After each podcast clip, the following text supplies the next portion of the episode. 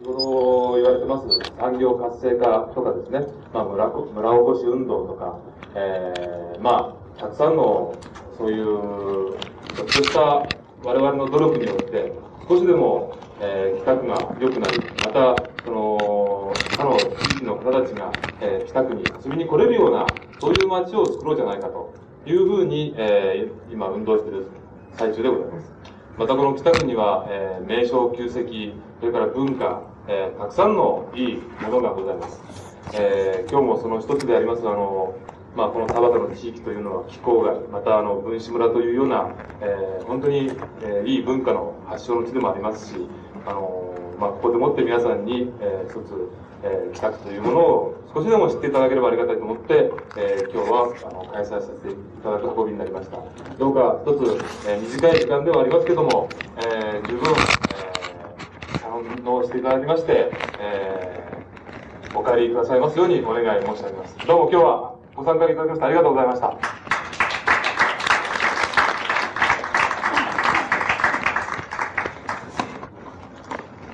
えーとですねえー、吉本先生についてはあの今日お集まりの方々の方がむしろ私たちよりもよくご存知の方が多いと思いますので、えー、取り立ててご説明するまでもありませんけれども、えー、今日の演題のですね未来の診断ということにつきましてはあの最後の診断が、あの一応、え論文が発表され始め、えされましたのがですねえ1971年から76年にかけてそれとあと、え情報版がですね81年に出ているということで、え今回のあの未来の診断ということにつきましては、えそれ以降のあの診断についての施策について、えまとめられるという形で、え講演をお願いしたいと思います。で今回の、え企画にあたってはですね、えー、研者さんより、えー最後の診断を一般にとって操縦者よりあのかなり専門的な協力をいただきました。えー、感謝いたします。では、吉本先生、えー、よろしくお願いいたします。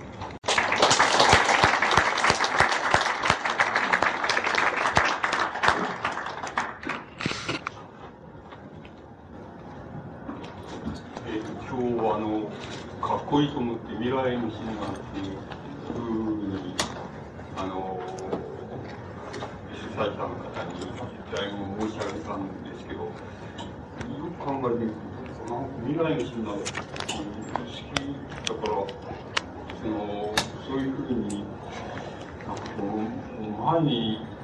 ちょっとどっかで、あれしたんじゃないかって気がして、票がなくなってきたんですよ。で、そしたらたまたまそのパンフレットに見ましたら、その、非公害をこの歩くみたいなとか、非公害で語る診断とかっていうふうにこう、あの、そうかっこいいんじゃないかっていうふうに思いますので、まあそういうことにして、あの、話の内容はまあ、未来の診断まで持っていけたらいいなというふうに思っています。で、もうすぐに直ちに診断のこう確信に入っていきたいんですけど、診断えー、どういうところから持ってきたいかって言いますと、あの診断の何ですか、理念と言いましょうか、イデオロギーと言いましょうか、それは日本のあの、浄土教、これはインドの仏教ですけども、仏教の浄土部門ですけど、その浄土教の理念の中に位置づけられるものであるわけです。ですから、あの、理念として考えられた診断っていうものと、もう一つ考えなきゃいけないことは、思想としての診断ということは、あの、理念とはまた別であって、別であって、その、思想って言った場合に診断の、つまり個性とか存在感とか、その時代との関わりとか、そういうのが全部入ってきて、考えた場合には、その理念じゃなくて、その、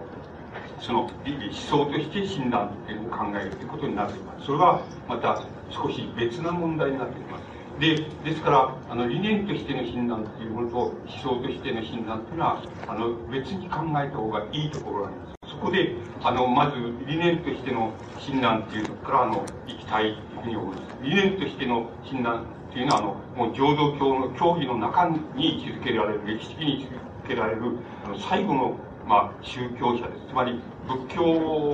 はインドから中国へ、中国から日本へっていうふうに渡ってきた、その仏教の思想、あのイデオロギー、あるいは理念があるわけですけど、その中で仏教の中で対別して浄土門っていうふうな、あの、部門があるわけですけど、浄浄土門の、あの、仏教の思想家としては、世界で最後の思想家だったっていうことになります。で、この、どういう理念だったかっていうと、親鸞の理念っていうのはどういうのかっていう簡単なことです。その要するに、あの、阿弥陀如来っていう、この、これはもう後でまた壊していきますけども、つまり阿弥陀如来っていうものをですね、心の底から信仰して、そして、あの、阿弥陀如来の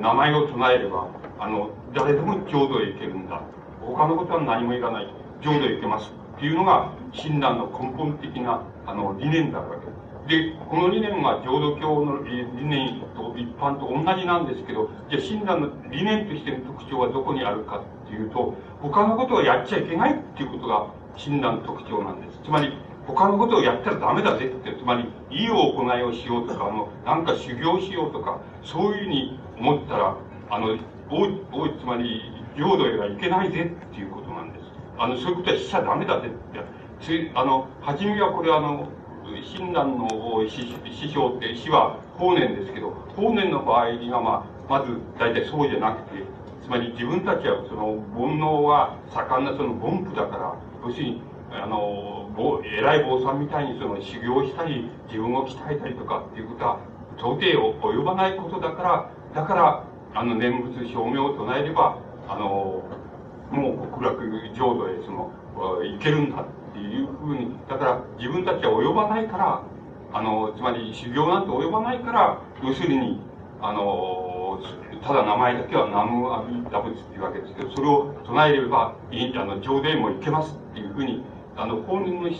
あの理念はそうなわけです。ところが親鸞の理念は、もっと徹底的なもんだって、そんあの、なんかいいことしようと思ったり、それから修行しようと思ったりしたら、浄土へは行けませんよっていうふうに本当の浄土には行けませんよっていうのが親鸞の考え方です。だからもう、もう最後までもて、もう、最後まで到達してるわけです。で、ただ、阿弥ただもう本当に阿弥陀如来っていうのを心の底から信ずる。それを、そして名前を唱える。それだけのことです。そしたらばもう、あの、浄土へ行けます。というのが、親鸞の抱いた理念です。そしてそれ以外のことをやったらダメですよ。っていうのが、親鸞の理念です。で、この、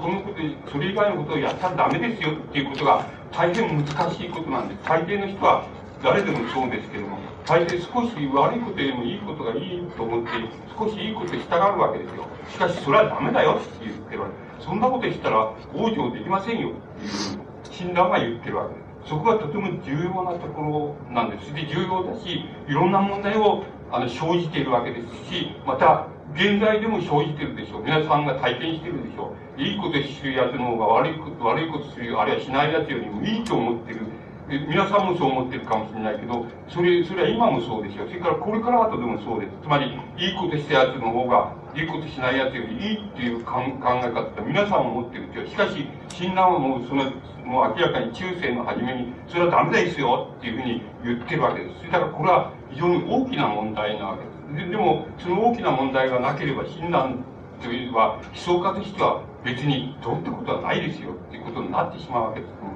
あの、親鸞が思想家として偉大であるのは、そういうことはピタッと言い切った、言い切ってそれはもう実践してるわけですけど、言い切ってるところにあるというふうに考えた方がいいわけです。そういうところで、そんならば、今度は親鸞の、それ理念は分かったと。じゃあ親鸞の思想っていうのは何かっていうことなんです。思想っていうのは今の言ったことに即していれば、そのまず、阿弥陀如来っていうのは、いうのを、まあ、あの、つまりまず阿弥陀如来っていうのをね、あの、要するにこいつ、これを砕いてしまう、しまうっていうことなんです。つまり、阿弥陀如来って言いますと、皆さんも一般的にそう思ってるかもしれないけど、なんか仏像がそうですけど、なんか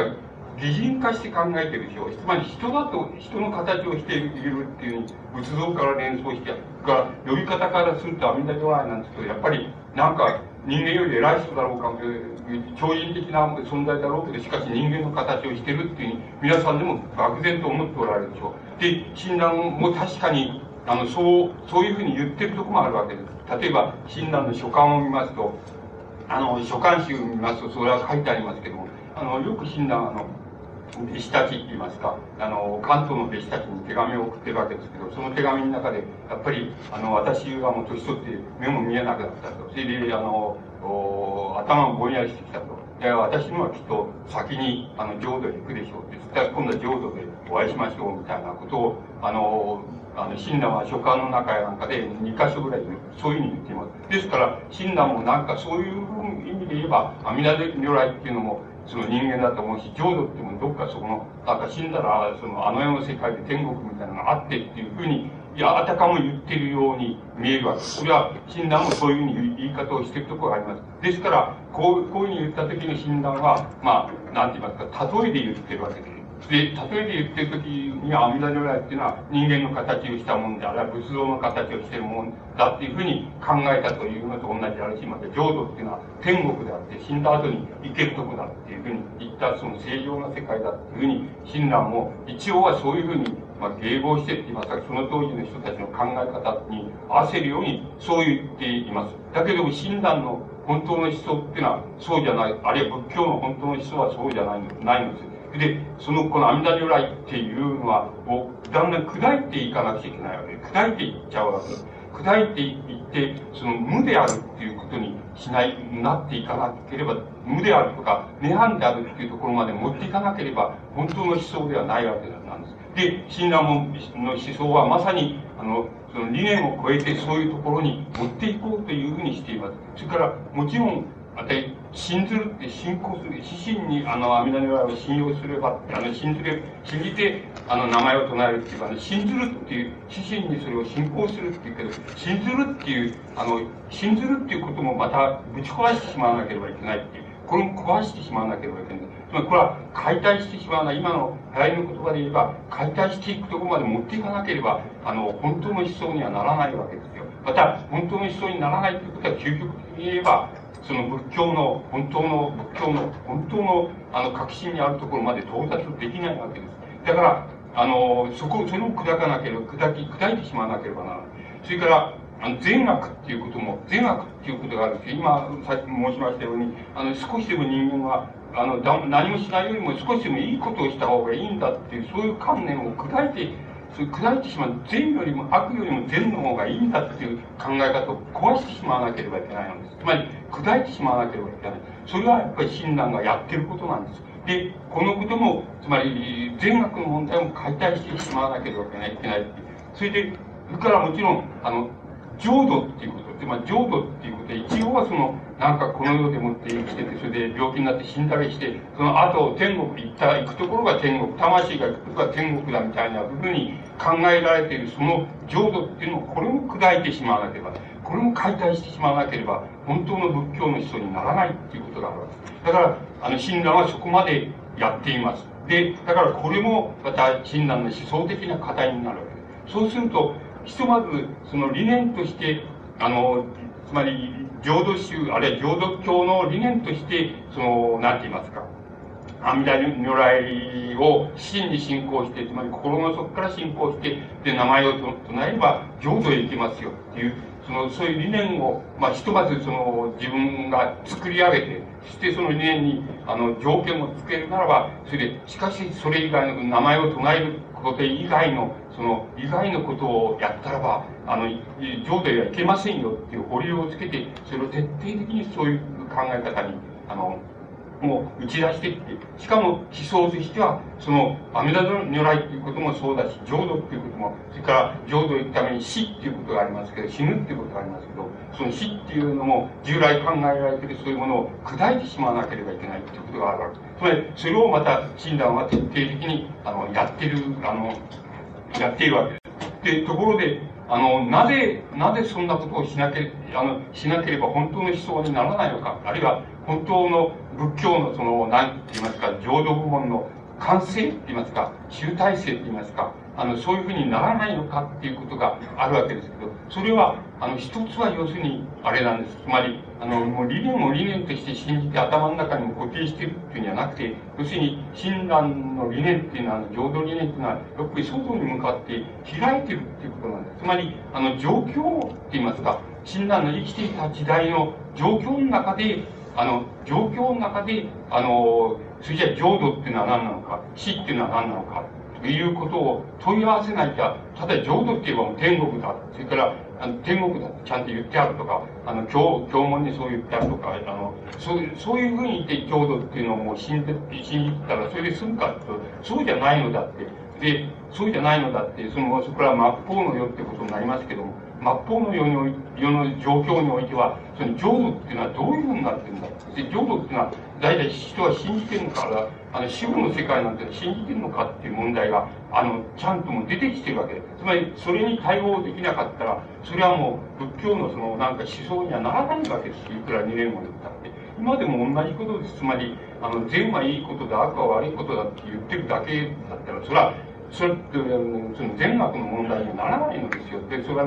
学校で教えるその修身とか道徳の問題にしかならないんですよ、学校ので全部それは嘘だっていうことになっちゃうわけです。だから、同じだって、浄土で死んだら、もう死んだったら浄土行けるみたいなことで言って、浄土ってあの世で天国かみたいなことを言ってたら、そしたらそんなの思想にはならないし、そんなの本当には嘘だっていうことになっちゃうわけです。なっちゃうわけです。で、末法の世っていうことをですけど、中世の初めですけども、親鸞の生きていた時代では、すでにもうそれが始まっているわけです。つまり民衆は誰も、人々は誰も、その本当の意味では、その死んだ後、浄土に行けるか、天国に行けるなんて誰も思ってないわけです。それから誰も思ってないだけじゃなくて、思、う、思いもしないし、思わんでもないっていう、つまり、そんなことは無関心なの。皆さんと同じことですよ。つまり、あの、死んだ後俺どうする、どうなるかっていう、浄土へ行くなんていうふうに思ってる人も、まあ少しはいるんでしょうけども、あの、信仰の人はそうでしょうけども、あの、当時からね、つまり中世の初めからね、もうそういうことは始まっちゃったわけです。つまり、あの、民衆の方は、あんまりそんなことを信じてもいないし、信じていなくもない。つまり無関心なわけです。それから、あの、死っていうのは何なんだっていう、それは一般的に皆さんだって同じだと思いますけども、その、一般的に思い浮かべて怖い怖いって、死んだ後どうなの？とか、死ぬ時は苦しいだろうなとか、その時闇になっちゃうのかなとか、いろいろ考えるでしょうけど、本当に死っていうものをあの突き詰めていくっていうことはないわけです。つまりそんなことは無関心な。それで、その無関心な始まりっていうのは、やっぱり中世の初めから始まっているわけです。つまりまさに親鸞っていう、あの、宗教者はそれに対応しようとしたんです。つまり、あの、浄土教のその理念を持ちながら、それを、その状況に対応しようとしたわけです。そして自分の思想っていうのを作り上げていって、から浄土宗っていうのはどうしたらいいのかっていうことも作り上げていったわけなんです。だから、まず死に対する無関心とか、浄土っていうのに対する無関心っていうのは、あの、もうその時から本当、本音を言えば無関心なんだっていうところ、それから誰もそんなことは信じてないんだっていうことは、その時からもう始まって、あの、いるわけです。そして、たそれそれなのにもかかわらず、坊さんたちはそういうことを盛んに言ってる、口だけで言う、口、あるいは理念だけで言ってるわけです。しかし、そんなものは心の底から自分だって信じてないわけです。坊さん自体だって信じてない、ないわけです。だから、あの、そんなふうになってるわけです。それ、そんなことにどうやって対応できたか、できるかっていうことが、本当の問題になっていくわけですけど、そういう状況の中で、あの、死っていうもの、それから死んだ後に行けるだろうっていうふうに言われてる、その浄土っていうものを、あの、どういうふうに考えたらいいかっていうことを、まあ、まず診断っていうは、あの、始め、あの、始まったわけです。で、ところで、その、どういうふうに、それじゃ、あの、浄土っていうのを、その、設定していったらいいの、考えていったらいいのか、それから死っていうのをどういうふうに考えていったらいいのか、つまり、浄土っていうのは何かって言ったら、死んだらすぐ後に行ける世界だっていうふうに、仏教はそう言ってるわけですけど、しかし、その、じゃ浄土っていうの、それから、あの、死っていうのと、死後の浄土っていうのはどういうふうに考えたらいいのかっていうのが大問題であるわけです。それで、多分、今でも、それは、あの、あんまり解決していないわけです。つまり、皆さんだって解決してないわけで、死っていうのは何なんだっていうことは解決してないわけで、皆、一般論として、この時代よりも皆さんの方が死についてよりよく知ってるという、一般論としてですけど、よりよく知ってる人もいるでしょうけども、そうじゃなくて一般論として、あの、よりよく知ってる人っていうのはどういう人かってう、どういう、どこまでこの時代の人に皆さんの方がよく知ってるかっていうと、要するに死っていうのは自分は体験できないっていうこと。それから、しかしこれは、あの、人の死は体験できる。人,、まあ、人の死は見ることもできるし、そばにくっついてることもできる。世話することもできる。悲しむこともできる。しかし、自分の死は自分では体験できないんだよっていうのが、まあ、死の基本的なこの構造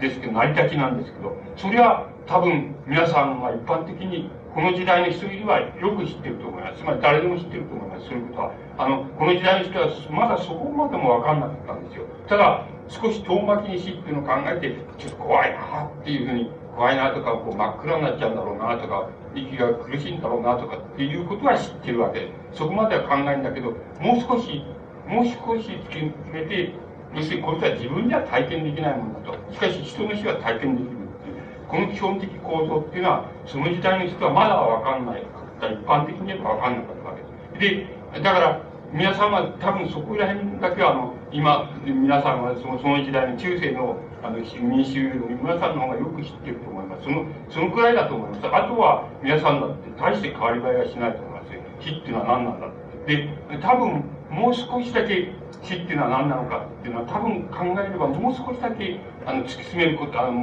この時代よりももう少しだけあの先行くことができます。それはまあ時間があったらそれはやあれしますけど、したいと思いますけど、しかし一般としてはそこら辺までは今の人はは分かってると。しかし、この時代にしては分かってなかった。ただ怖い怖いだけとか、死んだらどうするんだろうなとか、地獄に行くんだろうなとか、極楽行くんだろうなっていうことぐらいしか、あの、漠然と考えてなかったっていう、そういう時代。そういう時代で、しかし、別に、あの、死んだら天国みたいなところがあるなんていうことを、あ行けるんだなんていうことは、あの、口で言えば坊さんが盛んに言うもんだから、あそうそんなもんかねと思ってるけど、心の底では別にそんなの思っては信じてもいないっていうのが、あの、実情だったっていうふうに思います。つまり、そういう時に診断っていうのは、死っていうのと、あの、浄土っていうのはどういうふうに設定したかっていうことが、まず設定したか、あるいはどういうふうに砕いてしまったかっていうことが問題なので、第一に砕いたことはどういうことかって言いますと、あの、少なくとも死っていう、死っていうのも、それからあの世っていうのも、あの、あの世って言いますか、浄土って言います、死後のに行くべき、その、えー、天国みたいなところですけども、そういうものも、あの、そういうものはどっかに、死っていうのもどっかにあって、それで、その後に魂だけが行く、その、世界があってっていうふうに、いう考え方を、テイク親鸞はやめたっていうこと。つまりそれは成り立たないっていうふうに思ったわけです。で、どこに成り立た、成り立たせようとしたかっていうと、それよりも、つまり手前に、つまりそれよりも手前に成り立たせようとしたっていうふうに思います。つまり手前って何なのか、それは分かる、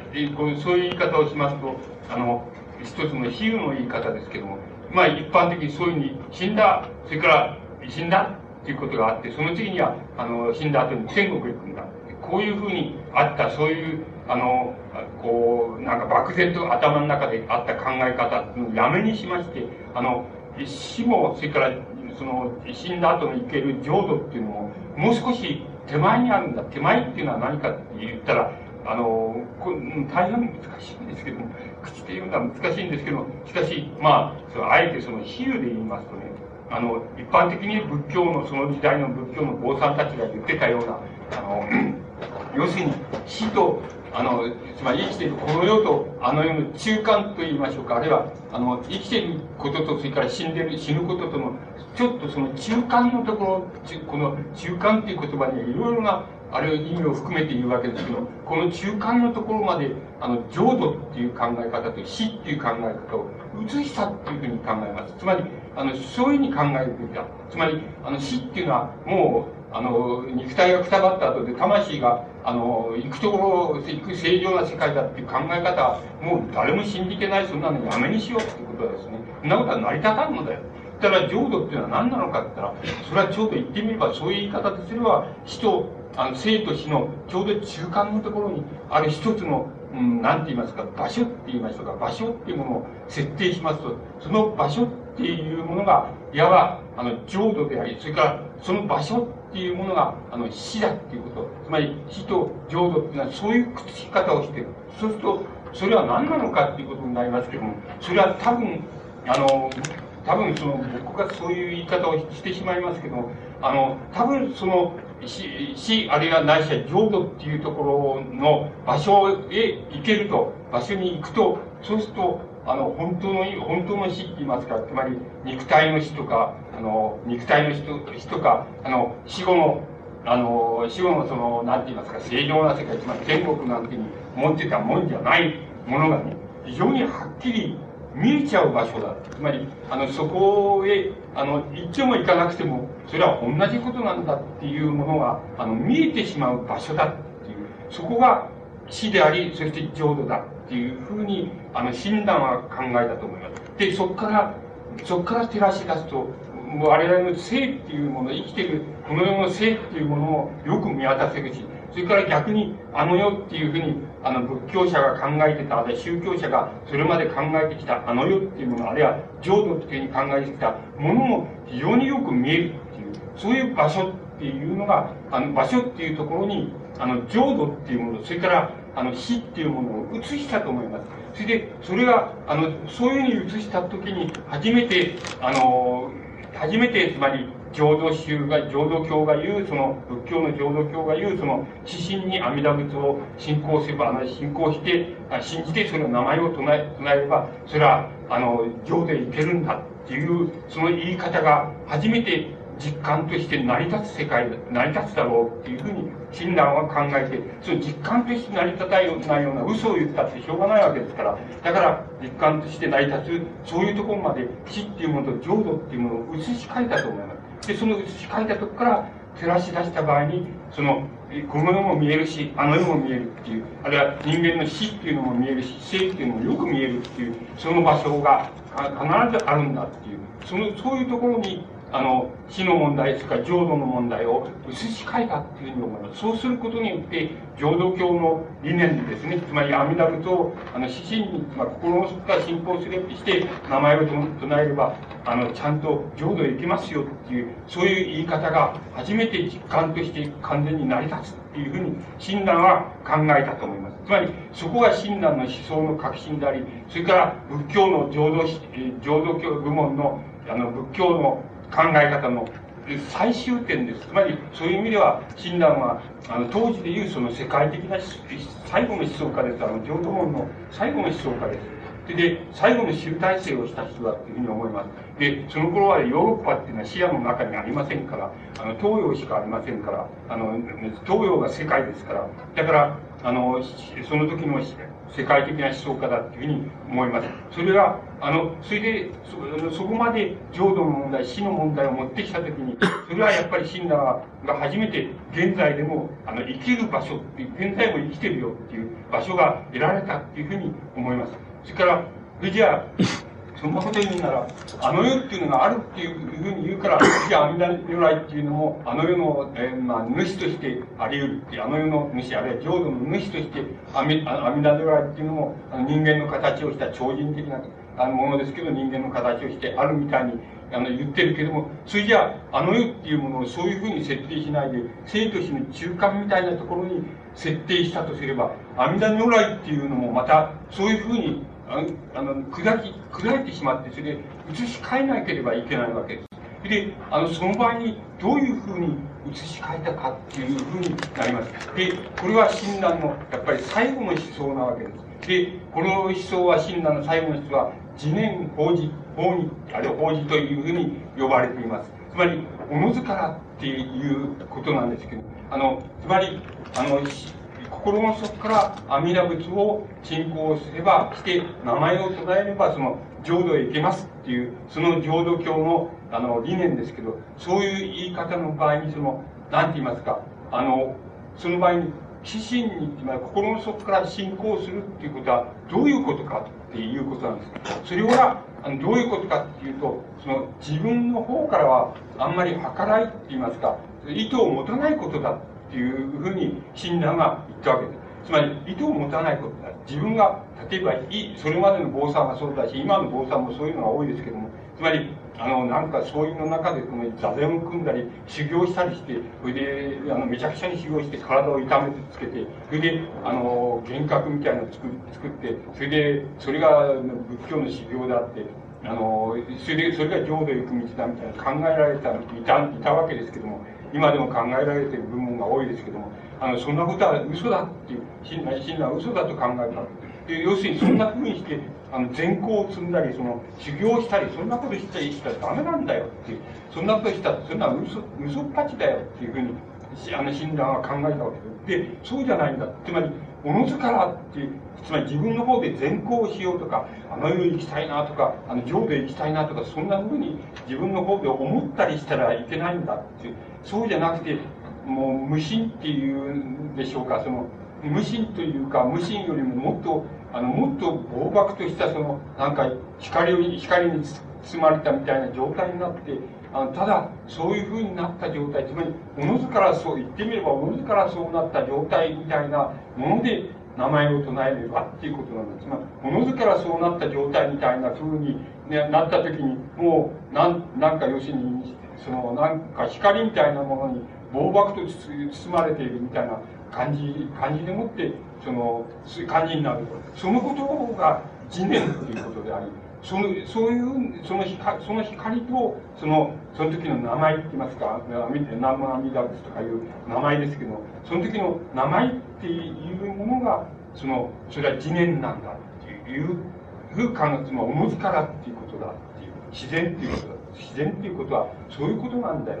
つまり、善行しようとか修行して、あの、ちょっと修行して、すごい境地を獲得して、それでもう、あの、正常の世界行こうなんていうようなことは絶対考えたらダメなんだって。そんなことは考えたらいけないんで、何も計らわないで自然にしていて、それで光がわーって包んだみたいな光に包まれたみたいな状態になってその名前を唱えるっていうこと。それがそれが浄土へ行くことであるしその時の浄土っていうのはちょうど生と死の中間でもって生の方も照らし出せるし死の方も照らし出せるってそういう場所なんだっていうふうに親鸞は考えたわけです。つまりそういうふうに考えたわけ。ですそうしたら阿弥陀如来っていうのももう人の形をしてるとかイメージとして人の形をしてるとか仏像の形をしてるみたいなことなのは嘘だ嘘だっていうことになるそうすると阿弥陀如来っていうのは何かって言いますとそういう自念っていうふうな状態にあの人間をあのその人を持っていけるためのあの手段っていうのが阿弥陀如来なんだっていうふうに言い方をしています。その手段っていうのが阿弥陀如来なん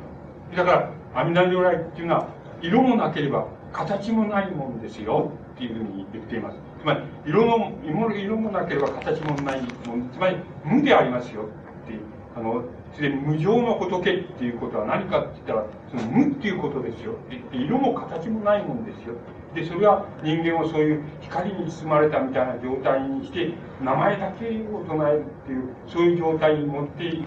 けいけるっていう。そしたらばあの浄土とか死っていうのは生と死の中間にあの置かれると。その中間に置かれるっていうそういう状態に持っていくための手段がそれはあの親鸞の言葉で言えば、量っていう言葉、つまり料理の量ですけど、つまり手段ですよね、今の言えば。あるいは素材ですよね。あの、素材が阿弥陀如来なんだよって言ってます。つまり、その、それで、だから色も形もないんだよ。まして人の形なんかしてないんだよっていうことです。つまり、ひとまず、人の形をしてるみたいな理念も、理念が浄土教の理念ですけども、思想としてそれを砕いていけば、ついにそれは無ですよっていう、つまり、無っていう、まあ、浄土っていうのは無ですよっていうこと、色も形もないんですよって。で、そういう世界に行ける、涅槃の世界に行けるための、その手段が、要するに阿弥陀如来であるっていうふうに、自分がそういうふうに理解してるっていうふうに、親鸞はまあ、87歳から90歳近くになった時に、そういうふうに言ってます。それが、親鸞が最後に言ってる思想です。それから、あの、それは仏教の浄土部門が、あの、浄土部門の、あの、仏教の経典が言ってる最後のあの、最後の、うん、なんて言いますか、場所です。で、あの、親鸞はそれをそういう言い方で言っています。すると、皆さんが、つまり怖いでしょう。つまり、親鸞の思想、あるいは仏教の思想って怖いでしょう。つまり、僕は怖いですね。つまり、そこまで言われると、ちょっと怖いですね。もう少し、まあ、人の形をして、なんか、ね、仏像の形をしてて、それを拝んでら、まあ、あっちの方へ行けるっていう、浄土行けるって思ってた方が気が楽っていうことになります。しかし、それはダメなんだよっていうことなんですよ。つまり、それは、それはダメなんだよ。それはただ、あの、こうすれば天国行けるっていう、それ、それ言ってるだけでね、実感がちっとも伴わないんだよって。本当に実感を伴うところまで持っていけば、そういう結局はそういうもんなんだよって。阿弥陀如来っていうのは人間の形なんか全然してないよ。それは、要するに無だよっていう。つまり色も形もないもんだよ。そして人間をそのなんて言いますか、自然の、本当におのずからっていう自然の状態に持っていけるね、そういう手段、あるいは質量って言いましょうかね、素材っていうのが、それが阿弥陀如来であるっていうふうに、はっきりそういうふうに言い切っています。しかしそれは別に親鸞が言い切って、親鸞のような優しい言葉で、見事な思想の言葉で、そういうふうに言ってる人は、言ってるはいないですけど、それは仏教の大乗思想が、あの、はるかに昔に、あの、えー、つまり、例えば涅槃教なら涅槃教の中で、それは言ってることなんです。だけども、だけれども、そのそういうふうに、あの、人々の前で、まあ、死がおっかないっていうだけの、おっかないっていう、しかし漠然とおっかないわけですよ。おっかないって思って、それ以上死っていうのを突き詰めるなんていうことは、あの、そんなことはしない、そういう人たちの前で、そんなこと言ったって、ただおっかないのに輪をかけるだけなわけです。つまり、あの、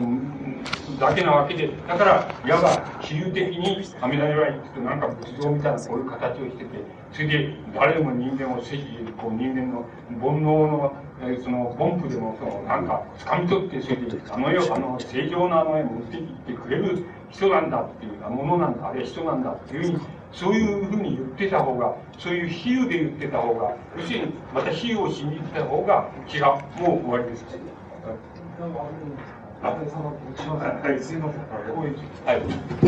あの、そういう方が気が楽なわけです。だから、楽なわけでしょ。それは皆さんだってそうなんです、そういう言ってもらった方が気が楽なん楽だろうというふうに思います。しかし、本当はそうじゃないんですよ。つまり、そうじゃなくて相当怖いんですよ。怖いっていうか、あの、僕はそう思います。つまり、本当のことを言ったら怖いんですよっていう、怖いんだぜっていう、あの、仏教はその馬鹿にしちゃいけないで、つまり怖いことなんですよっていうことなんです。それで、そこまでいかないとね、その、本当の、つまり、なんて言いますか、本当の思想家になる、なるではないんですよね。つまり、あの、こうすれば、こうすれば天国行けるとか、こうすればこういうふうにやれば、この世は天国と同じになるみたいなことを誰かが言ったのを口真似してたらさ、そしたらそうなるなんて思ってるやつは、じゃあしょうがないでしょ。だからそうじゃなくて実感が伴わないでしょ、そんなの。で、ますますこういう世界になってきたら、真っ向の世界になったら、ますます伴わないでしょ。いや、そんなんじゃダメなんですよ。そういうところで、やっぱりか、かそこのところでいわば、その、つまり、構築っていうこととね、解体っていうことが、あの、始まるわけです。つまり、構築したもの、自ら構築したもの、あるいは自ら構築の中で、あの、掴み取った理念っていうものを、それから壊さなければ、それは思想にはならんのですよ。また、誰も実感としてそれを信じることはできないし、実感としてそれを行うこともできないです。つまり、そこのところの問題が、問題が親鸞の問題であり、親鸞が浄土教の、つまり、世界的な最後の思想家であるっていう理由はそこにあるわけです。そういうことを大変優しい言葉で、その、なんて言いますか、親鸞が言い切ってるわけなんです。それじゃあ、あの、実際問題として、それじゃあ、あの、なんて言いますか、あの、実際問題として、実際、あの、民衆の間においてって言いましょうか、その当時の民衆の間においては、おいて、その問題がどういうふうに転化されて問題になったかっていうと、先ほどから言っています、その、善と悪の問題だ、なんですよ。善と悪の問題としてだったらば、あの、普通の一般的に我々には分かりやすいわけです。だから、診断のそういう、あの、最後のつまり理念っていうものを、最後の考え方、思想っていうものを、じゃ一般のその生き方の問題、生活の生き方の問題にその転化していけばどういうことになるかって言いますと、それじゃあ、それじゃあ、あの、あの、人間っていうのは善、善を行わなくていいのかっていう、つまり何もしなくていいのかっていう問題なんで。この問題は今でもそうでしょう。つまり今でも何もしないでいいのかっていう、つまりいい行いなんかしなくていいのかっていうことがあるでしょ。で、それから、困ってる人がそこにいたらば、それを助けなくてもいいのかで、目の前に困ってる人がいたら、それを助けなくてもいいっていうことかっていうふうな問題になってくるでしょう。それから、もっと徹底していけば、いいことしたら、いいことしたら浄土へ行けませんよって、あの、親鸞は言ってるわけですから、そんならば、そんならば悪いことしようじゃないかっていうやつも出てきたわけですよ。つまり、弟子の中には出てきたわけです。それで、そういうことを言うやつがた、あの言う、言いふらすって言いましょうか。そういうやつをまた、そういうことをつまり民衆に言うやつも出てきたわけですよ。つまり当時、あの、親鸞の弟子って言いますか、系統の人たちで、あの、関東ですけども、つまり、それ、増悪論っていうわけですけども、ね、つまり、そんならば、ああの、それじゃあそんなこと言うんだったら、つまり悪をした方がね、天使よりも浄土へ行きやすい、つまり天国行きやすいって言うならば、そういうんだったら、じゃあ悪いことしようじゃないかっていう、やろうじゃないかっていう人も出てきたわけです。じゃあ悪いことして、まあ、そうまで言わなくても、悪いことしちゃっていいんだよ、ちっとも構わねえんだよっていうふうにな人たちも出てきたんですよ。それから、もちろんそれじゃあ、あの、もっとまあ、それほどじゃないけれども、それじゃあ、いいことなんていうのは人間はしなくていいのかっていう人も出てきたわけ。それから、もう一つは、なんて言いますか、その、じゃあ、目の前に困ってる人がいたときに、それを助けなくてもいいのかっていう問題も出てきたわけです。それで、それに対して、やはり、そういう問題が、もう弟子たちの中から一般出てきに出てきたわけです。それで、もう大混乱を呈するわけです。で、大混乱を呈するわけです。それで、それにもう一つ絡んでくるのは、親鸞の子供がいます、前段って言うんですけど、あの、ぜ子供はその、またそれいい気になっちゃってますから、とてつもない、ことをまたそれに輪をかけて言い出すわけですけど、それでどういう意味かというと、俺はもう親父から、その深夜密かに、なんて言いますか、俺だけがこういうふうに教えられたことがあると。して、お前たちが信用している、その、信用している、その、まあ、これは、えっ、ー、と、その、阿弥陀仏の、その、第18願ってわけですけど、つまり、あの心の底から阿弥陀仏を信信じて、それで、あの、称名、念仏を唱えれば、あの、浄土へ行けますっていう、そういう理念ですけど、こんなのは嘘っぱちだっていう、嘘っぱちだぞっていうふうなことをまた、親鸞は関東へ行って、それで、またそれを言いふらすわけです。でも、もうめちゃくちゃに、教団がめちゃくちゃになっていくわけです。それで、親鸞は、ついに、その、なんて言いますか、その、まあ、我が子ですけども、その前男を自立するわけです。まあ、お前、俺はもう親ともことも思わない、お前の、お前とてつもないこと言いふらしてるそうだけど、それはもう他の弟子がちゃんと聞いてると。で、これは、お前とんでもないことだ。それはもう、もう悪逆無道でな、その下道であるということと、俺は思うから、その、お前はもう自立するっていう、って書簡も残ってますけど、そういうふうに、子供はもう自立しちゃうわけそれで全裸は自立しちゃうわけそれからもう弟子たちに対してはあの書簡を持って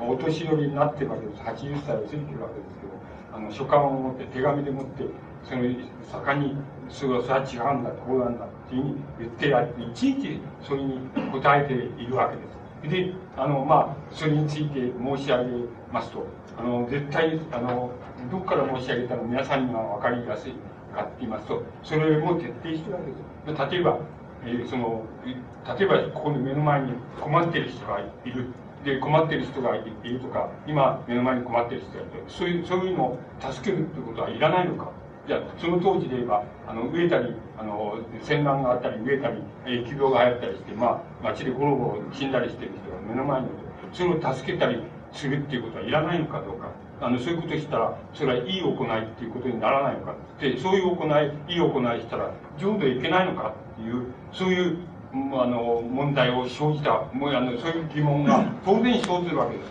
どうして生ずるかって言いますとね、あの、親鸞の思想の徹底度っていうのは、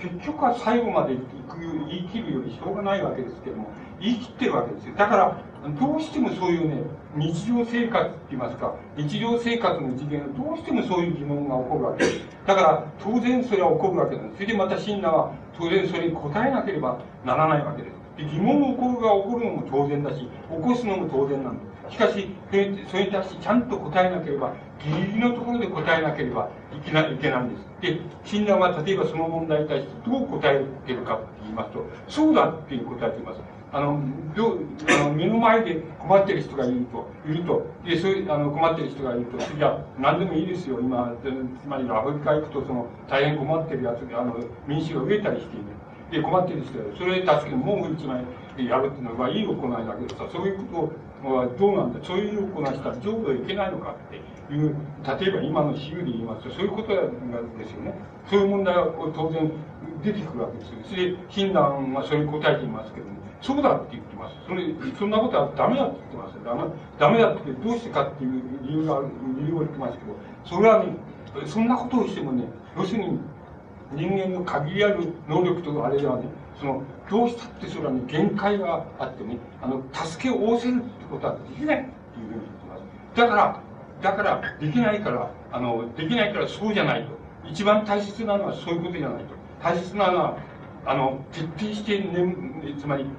浄土教の理念ですけど、2年に従って、徹底して念仏を、つまり、称名念仏を唱えることによって、あの世に、つまり、浄土へ行って、一ひとたびは浄土へ行って、そして帰ってこなきゃいけないんですよ。帰ってきて、あの、帰ってきて助けなきゃ、徹底的に助けなきゃダメですよと。助けを仰せなければダメですよ。またそういう帰ってくれば、徹底的に助けを仰せるんですよっていうことですけども、それが本当の自で、本当の大自信っていうのはそうなんだっていう。で、あの、そういう目の前に、その、植えたら人が一枚あったら、毛布一枚あげよう、あげようって毛布一枚出そうとかって、そういう助け方っていうのは、要するに、それはダメですよって、そういう助け方はいいっていうふうに言って、それが第一義だっていうふうに考えてる、あの、地震に対する考え方、あるいは救済に対する考え方はダメだっていうふうに言い切っています。で、その、これは、だからといって、またこれは増悪論というのと関連する。だからといって、目の前にいる人に、その、その困って、文句、あの、いや、困って上そうに、まあ、目の前に何がアフリカにいたって、目の前じゃないんですけど、まあ、目の前の人でいいですけどね、そこで、あの、つまり、巡り一一銭、つまりお金を恵んでくださいっていうふうに言ってる人でもいいんだけど、そういう人じゃ、増悪の方がいいんだって言われて、いやその前取るから蹴っ飛ばしてさ、なおさら、その、怪我させたりする方がいいのかっていうふうに、当然おかしいでしょうけど、そういう論理になります。徹底して論理すればそうなります。で、それそれに対して死んだは、それは増悪論っていうことに対する答えですけど、そんなことはちっとも言ってねえっていうふうに、そんなことは言ってねえんだって、そんなことは自然の自分のね、計らいですればいい。計らいでやりなさいって言ってるわけ。自然、おのずからの計らいでそう、そうしたいと思って助けなさいよっていうふうに言ってるわけ。それが次年っていうことだ。だけれども、そんなことを第一義だと思ってもらったら困りますって言ってるわけです。そんなものはダメなんだ。そんなことは相対的なって言いますかね。善悪にしか過ぎないんだ。そんなものは徹底できないくせにやってるっていう善悪にしか過ぎない。本当に徹底している善悪っていうのは、要するに、ひとたび浄土へ行って、つまりこの場合の浄土っていうのは、つまり本質的な浄土ですから、つまり、あの世って死んじまったあの世っていうことじゃないですからね。つまり、僕が言うその、その中間っていう言葉は大変このまずい言葉なんですけど、まあ、比喩として聞いてください。つまり、中間っていう浄土ですよ。つまり、そこへ行って、つまり、生っていうのを見通せる、死っていうのを見通せる、そういう場所から自分が帰ってくるっていうこと。つまり自分が帰ってきて、それで達成、自死っていうものを、そう言って、そこで出てくる自死っていうものを、自分で第一も自死というふうに考えなさいっていうふうに、親鸞はそう答えています。から、今言いました、増悪っていうことも、今、もう言ったと同じなんですけど、つまり、そんなら進んで悪いことすればいいのかって言ったら、そんなことはないと。悪いことをしたって、ちゃんと、ちゃんと救済されるっていうふうに、これが浄土教の思想であると、理念だっていうふうに、親鸞言ってます。だから、悪いことしたからって言って、それはダメだって、いいことしたから、それはいいなんてちっとも言ってないと。俺は言ってないです。同じだ。そんなことは、どっちだって悪いことしたって、よいいことしたって。それは人間のやる善悪なんか大したもんじゃねえんだってどうせ、どうせ大したもんじゃねえ。だから、それは必ず浄土へ行ける。悪いことしたって浄土へ行ける。もちろんいいことしたって浄土へ行ける。しかし、あの、悪いことを進んでやるっていうことをちっとも意味してない。から、いいことを進んでやることがいいっていうこともちっとも意味してないっていう。あの、そんなことはどうでもいいことだっていうふうに、そんなことはいずれにしろ大したもんじゃないんだって、救済っていうものを、つまり、救済、あるいは利他っていうもの、あの、他者っていうものに対する救済っていうものを、何て言いますか、本質っていうのは、もっと公募、もっと公漠とした、つまり、もっと、まあ、規模の大きいものなんだっていう。つまり、善悪っていうふうにそう言ってもいいけども、その善悪ってもっと規模が大きいものなんだよと。だから、人間のやる善悪でもって、これいいことしたら浄土へ行けるとか、悪いことしたら浄土へ行けないとか、そんなのは、それ嘘だっていうふうに言ってるわけです。さらばと言って、進んで悪いことしたしたらいいのかって、そんなことは嘘、なおさら嘘っぱちだっていうふうに言ってるわけで。そんなことは嘘だ。自分はおのずからであればいいと。おのずからでつい悪をしちゃったっていうんだったら、それはしょうがない。それは、それは悪だから断罪されるかってそうじゃないと。それそうだね、浄土門は絶対断罪しない。そういうやつを断罪したりしないというのが浄土門の立場なんだ。そういうふうに信頼してます。しかし、しかし、進んで悪をしようなんかちっとも言ってない。おのずから悪をしちゃったんだって言うんだったら、それは致し方がないんだ。あの、それはいいんだっていう、それはいいんだっていうことなんです。それは誰にでもそういうことはあり得ることなんだっていうふうに言ってるわけです。で、その問題は、今度はもっとさらにもうもう一歩だけ突っ込んで申し上げますとあの今度はそのなんて言いますか、その、いい悪いっていうことの問題を、もっと、なんて言いますか、教義って言いますか、の、競技の上って言いますか、今あの、まあ、浄土教の理念の上で、あの、もっと突き詰めていきますと、ここはまた見解が、あの、分かれてしまうところなんです。で、その分かれ方のところから言いますと、まあ、二系統の親鸞の思想のの受け取り方の分かれ方があります。で、それが対別すると、その、あの、一つの系統は、あの、ただ一人、その、有言っていう、あの、たえっ、ー、と、著書で言いますと、歎異抄っていう、あの、親鸞の言葉をその集めた歎異抄っていう、あの、もの、あの、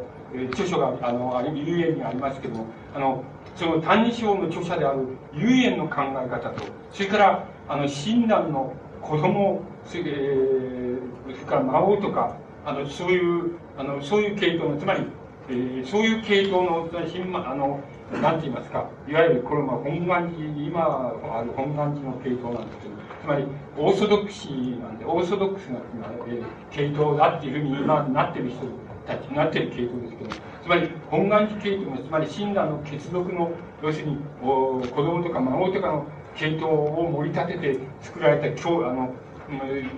系列とでは、その善悪、なぜそうなのかっていうことに対する理解の仕方があの違います。で、そのうち理解の仕方っていうのは、まあ、その、まあ、いくつも、何、いくつも例を挙げてもいいわけですけど、例えば、その、なんて言いますか、一つの例で言いますとね、その診断が、えこれは両両方の、つまり、親鸞の血族系統のその人の著書の中にも、それから、あの、その有限っていうその、親鸞の、まあ、なんて言いますか、直弟子なんですけども、その、終わりがどこで全うしたのか、どうしたのかわからない人なんですよね、遊園っていう人は。わからない、まあ、えー、今のところわからない人なんですけど、つまり、あのオーソドックス、異端だとされて、そのオーソドックスな系統にはならなかった人なんですけども、あの、しかし、谷章っていうのはなかなかあって、優れた著書ですけども、つまりその著書、うん、著者ですけども、あの、それが、善悪、なぜそうなのかっていう善悪についての受け取り方、親鸞の思想の受け取り方っていうものでは、あの、違うわけです。で、あの、その、歎異抄の、まあ、唯円の系統の受け取り方っていう、まあ、なんか例を申し上げますとね、例えば歎異抄の中にもその、えっと、その、まあ、閣女とか、その、女神とかって、つまり、親鸞の血族系統の人たちの、え著書の中にも、両方の中に入っている、まあ、例えがあるんですけども、その例えの一つに、その、親鸞が、あの、ある時、まあ、有言はそう書いて、あの、歎異抄でそう書いてるわけですけど、ある時自分に対して、あの、有言簿はその、私の言うことを信ずるかっていうふうに、あの、親鸞が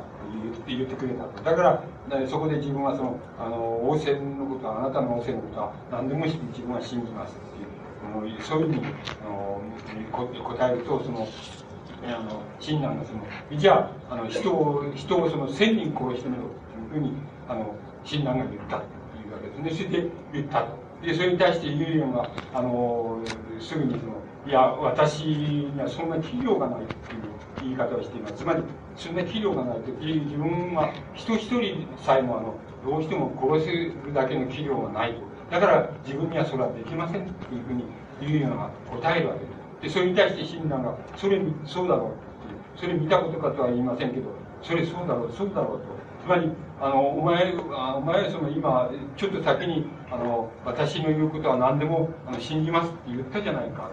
だけれども、すぐにそれを翻しただろうと。つまり、私が千人殺してみろって言ったら、あの、それは私にはできませんってすぐに言ったじゃないかと。つまり、私の言葉を信じ、私に従いますと言いながら、すぐにそれを違う、違う言い方をしてるじゃないか。でそうそういうも、つまり人間っていうのは、そこが問題、そこの理解の仕方が問題なんですけども、あの人間っていうのは、あの、要するに、一人の人間、あの、一人の人間でも、なんていますか、つまり一人の人間でもその、契機って、つまり、契機、モメントなんですけど、その、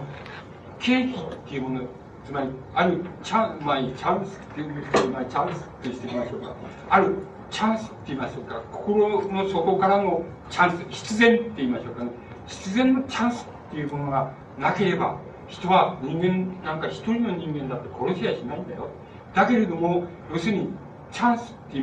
言いましょうか、その契機っていうのがあると、自分は殺そうと思わなくても、千人の人を殺しちゃうことだって人間にはあり得るんですよっていうふうに親鸞は言うわけです。つまり、あの人間っていうものは、あのつまり、俺は人殺しなんかしねえよとか、あの、できねえよとか、俺はもう、あの、俺はなんか人を、あの、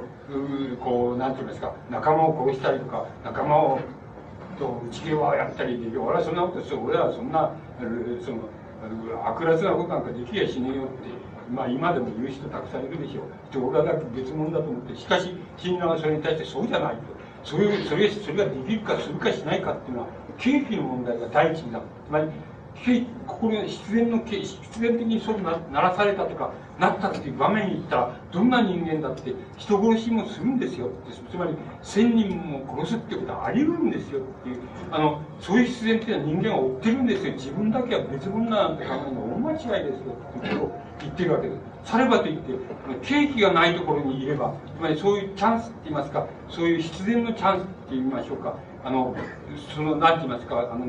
外から来るチャンスじゃないっていう意味じゃないですよ。心の底からそうなるっていう、そうさせられる、するっていう、それがなければ人間なんか、一人の人間だって殺しやしませんよ。で、その人間は別の人間じゃありませんよ。つまり、同じですよっていうふうに言ってるわけです。つまり、あの、だから、あの、そこが問題、そこの問題が解けなければ、それは善と悪の問題っていうのを第一の問題としては解けませんよということを親鸞は徹底して言ってるわけです。つまり、そういう理解の仕方を親鸞が取るわけです。ところが、この理解の仕方を、あの、取っているのは、その唯円っていう、つまり単日表の著者である、あの、唯円っていう人の理解の仕方はそういう理解の仕方をしています。ところで、あの、親鸞の、つまり、子供とか孫とかっていう、そういう系統の、あの、血族の系統の、その、あるいは本願寺を作っていった、あの、つまり浄土真宗の教派を最大の教派に持っていった、そういう人たちの考え方はいささか違います。その、景気の問題じゃないと。それは、あの、仏教、大乗教、つまり大乗仏教の理念の問題であると。つまり、理念の問題であると。つまり、あの、人間の善悪っていうのは、要するに、前世、人間がこの世である善悪っていうのは、全部前世の因縁であるっていうふうに理解したわけです。つまり、それは当時の一般的な理解です。つまり、一般的な仏教の理解はそうです。つまり、あの、前世と後世があるわけです。あの前世と後世があるわけです。それで、前世に悪いことをしたとか、いいこと、どれだけ悪いことをしたか、どんな種類の悪いことをしたか、あるいはどんな種類のいいことをしたかっていうことによって、あの、現世のその人っていうのは決まる。だから、その人が千人殺すっていうのも、そもちろんその人の罪じゃないと。しかしながら、その人の罪だとしても、あの、浄土真宗、浄土教あの信仰すれば救われるとこう言ってるわけですけども、しかし、本当はその人の罪じゃない。その人が前世でやった罪であって、前世でやった罪の報いがあの、その人を千人殺させるっていうふうにしちゃったわけなんだって。その人のこの世での責任じゃないし、また罪じゃないっていうのが、あの、要するに、親鸞の血族系統の人たちの考え方です。つまり、それは因縁の問題、因果の問題だっていうのが、えあの、だから千人殺す人っていうのは、もちろんその人の責任じゃないし、殺すのが罪だとしても、あの、それは、あの、それは救われる。それは、あの、浄土真宗を信じれば、あの、知って証明を唱えれば、あの、ちゃんと救われる。しかしながら、あの、しかしながらこの千人殺したっていうことの罪は、この人がやった罪じゃなくて、この人の前世に何をしたかってことで決められた、もう宿命なとしての罪だから、あの、現世における少なくともこの人の罪じゃないっていうのが、この親鸞の血族系統の人たちの考え方です。だから、あの、それは千人殺す、殺さないっていうのもそうですし、あの、善行、悪行、善、つまり善人親鸞は善人な表往生と言わんや悪人つまり悪人の方が往生しやすいんだつまり浄土行きやすいんだよって言ってるんですけどあのそれはその問題についても同じなんです。なぜかって言えばそのなんて言いますかあの前世においてあのあの前世においていい行いをした人は前世においてもいい行いをするっていうようにそれはもう。決められているそれから、現世において悪い行いする人は前世においても、あの、悪い行いをした人なんだ。した、その報いなんだ。だから、だから、要するにその人たち、そういう、そういうその、なんて言いますか、因縁によって善になったり悪になったりしている、その、あ煩悩に溢れたその、ごく普通の人たちを救済する、つまり、むしろつまり、だからその悪い人っていうのも含めて救済するためにこそ、浄土真宗っていうのはあるわけだから、浄土宗っていうのはあるわけだから、もちろん救済されるんだっていうのが、善悪に対するその診断の哲脈系統のその人たちのその考え方です。で、あの、どちらの考え方がいいのかっていうことはもう、僕はおのずからはっきりしているような気がいたします。っていうのは、例えば「歎異抄」っていう著書っていうのは、あの、なんて言いますか、あの、各、この、なんて言いますか、親鸞の、えー、あの、血族系統の人たちの、まあ、著書がありますけど、それと比較したときに、あの、これは僕は何も言う必要はないので、あの、読まれる機会があったら、比較して読まれる読まれてかったらよろしいと思いますけど、まあ、あのままたこの、えー、春秋者さんはそれを現代語した訳したものを出版したりしてるからすぐに読めますけどあのそれをお読みになればどっちがいい本だってあのどっちがいい本だっていうのはもう誰にでも分かると思います。つまりあのそれくらい違うんです。でだから僕は有限の考え方受け取り方の親鸞の言葉に対する有限の受け取り方の方がいいように思います。いいと思います。つまり景気という考え方とそれは前世の因縁だっていう考え方。前世人間っていうのは代々無限を繰り返していてそれで現世に来た。の前世もあったり現世現世で悪いことすると来世で人間じゃないものに生まれるかもしれないっていうそういうあの仏教が代々流布してきてる考え方っていうのは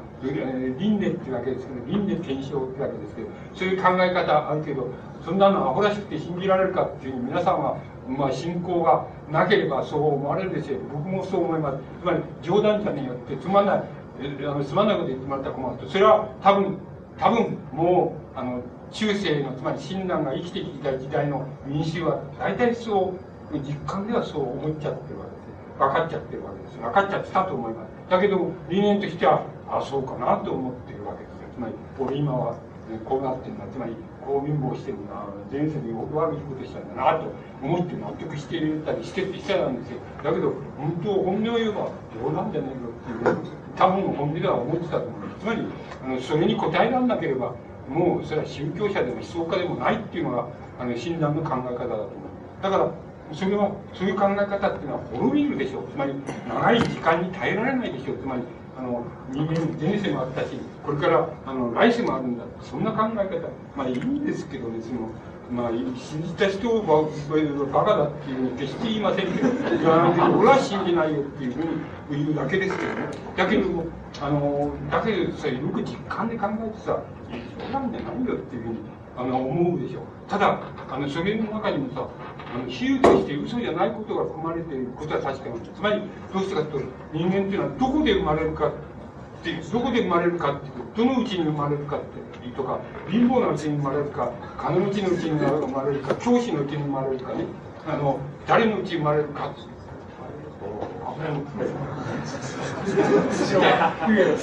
誰のうちに生まれるかっていうことはさつまりどこに生まれるかっていうことに対してはその時生まれた人には責任ないでしょう。つまり選べないでしょう。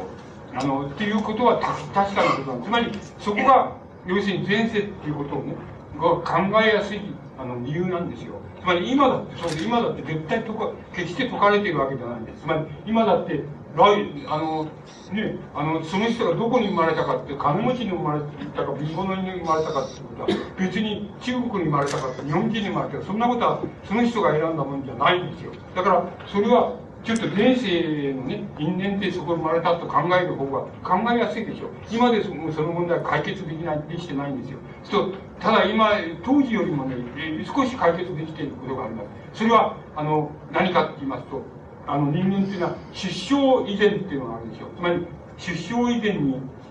出生遺伝にあつまり、えー、なんて言いますか十月10日というふうに、えー、言われていますけど10ヶ月ぐらいあの体内にいる時があるでしょう、まあ、人間つまり体内にいる時っていうのは生まれてない以前でしょつまり体内にいる時の問題っていうのがだんだん分かってきたっていうことがあるんですよ。当時は分からないですよ。今だったら今もう投資ができますしね。あの投資ができますし、ね、あの、どのくらい発達、あの、発達して、あの、体力っていうのは発達してて、それから、どのくらいのことは分かるか、分かってるか、例えば、母親に、を急に驚かしたら、あの、胎児がどういう振る舞いをするかとかね、あの、母親をがこういうふうな考え方を、あの、取ったら、あの、胎児っていうのは、どういうふうな、あの、かこう反応したかっていうことが分かりますからね、今、あの、科学的に分かるようになりましたからね。だから、胎児までに、その人間の、なんて言いますか、人間がどうなるかって、ここ人間の心がどうなるか、あるいは心の形成にどういう意味合いを持つかっていうことが、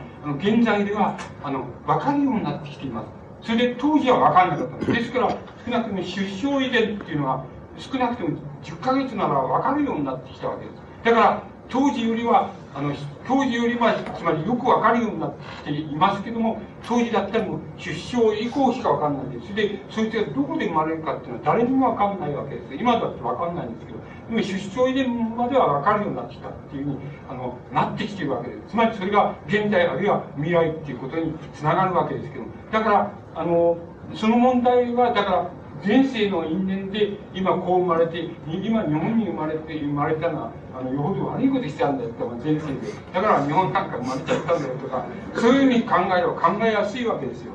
そのアメリカに生まれるかどうかっていうのは本当にわかんないわけですから、あの、それやそう考えやすいっていうことがあるわけです。しかし、あの、しかしそれは、やっぱり歴史、長い歴史の中で人間の考え方があ進歩し発達していく、その発達に耐えないでしょう、そういう考え。しかし、今申し上げました、あの、人間っていうのは、あの、善悪っていうのは、おめえらが言ってるようなもんじゃねえんだって、つまり、あの、もっとこうだ、大きいもんなんだ。それで、だから、千人、誰にでも千人殺す、景気さえあれば、モメントさえあれば、あの、誰でも千人殺す可能性があるんだって、その人が、それは、その人が人格的におとなしいとか、いい人だとか、そういうことって全然関係ないんだよって。ただ、モメントって言いますか、モメントがあれば、景気があれば、そういうことをしちゃうってことはあり得るんだよって、そういう悪いことして。それから、景気がなければ、その人は、どんな乱暴無残なバカ野郎なんだけどそれそういう景気がなかったら別に悪いことしなくたって済むっていうことはあり得るんだよっていうことですつまり、そういう考え方っていうのは、今だって、あの、滅びないでしょ、死んでないでしょ。つまり、皆さんがこういう考え方で、様々なところで応用することができます。それから、善悪の問題でも、なぜ、なぜ、つまり、なぜ、例えば、アメアフリカでその飢えてる人がいると、それで、なぜここれといって、毛布一枚ずつ、あの、寄付しましょうっていうふうに、町町内会とか区役所でそういうことを始めたってそれででこれはいいことだってでどうしてこれこれこれいいことだしかしいいことには違いないしかしなんとなくうさんくせえなっていうふうに思うところもあるでしょうつまりこんなことどうしてする必要あるのかなっていう。あの、あと、テレビ映ってるじゃないかとかっていう、でテレビがなかったら、俺、俺テレビ見ないんだっていう人だったら、そのどういうふうに植えてるのか、何がか、どのくらいの人が植えて、どういうふうに植えて、誰が悪いから植えてるのかって。どの政府が悪いから植えてるのか、そんなことも何もわかんないって、どうして俺文句やんなくちゃいけない あの、そういうふうに、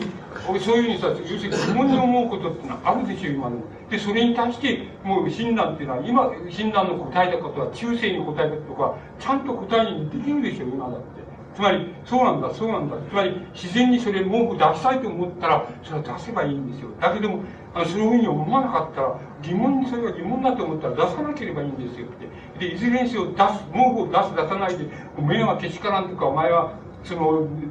悪いいことをどうしてしねえんだとかっていうやつはまたダメなやつなんだっていう。で、ダメなやつだよ、そいつだって。どうしてダメかっていうと、それは狭い人間の、人間のさえ、そのあれしてる完全の善悪みたいなものを非常に大きなものに錯覚してるから、つまり人間の善悪の第一義のように錯覚してるから、そうなっちゃうんだよ。だから、それはダメなんだよって、すぐに皆さんもそう考える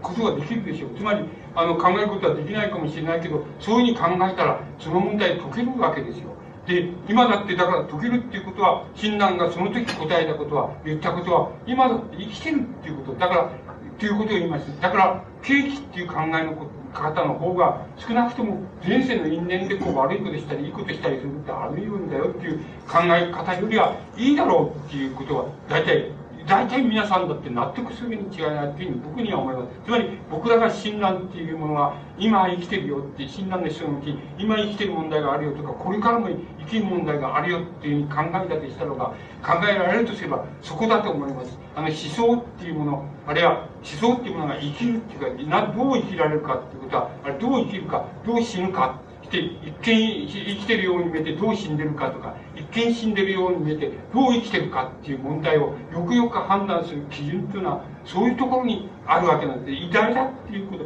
偉大な人っていうことはそういうふうにあのどっかに滅びるものももちろんあるわけです。なぜならばまあ、死んだ僕は信じないですけどね死んだの言うようにそのなんかおのずからってなったらこうなんか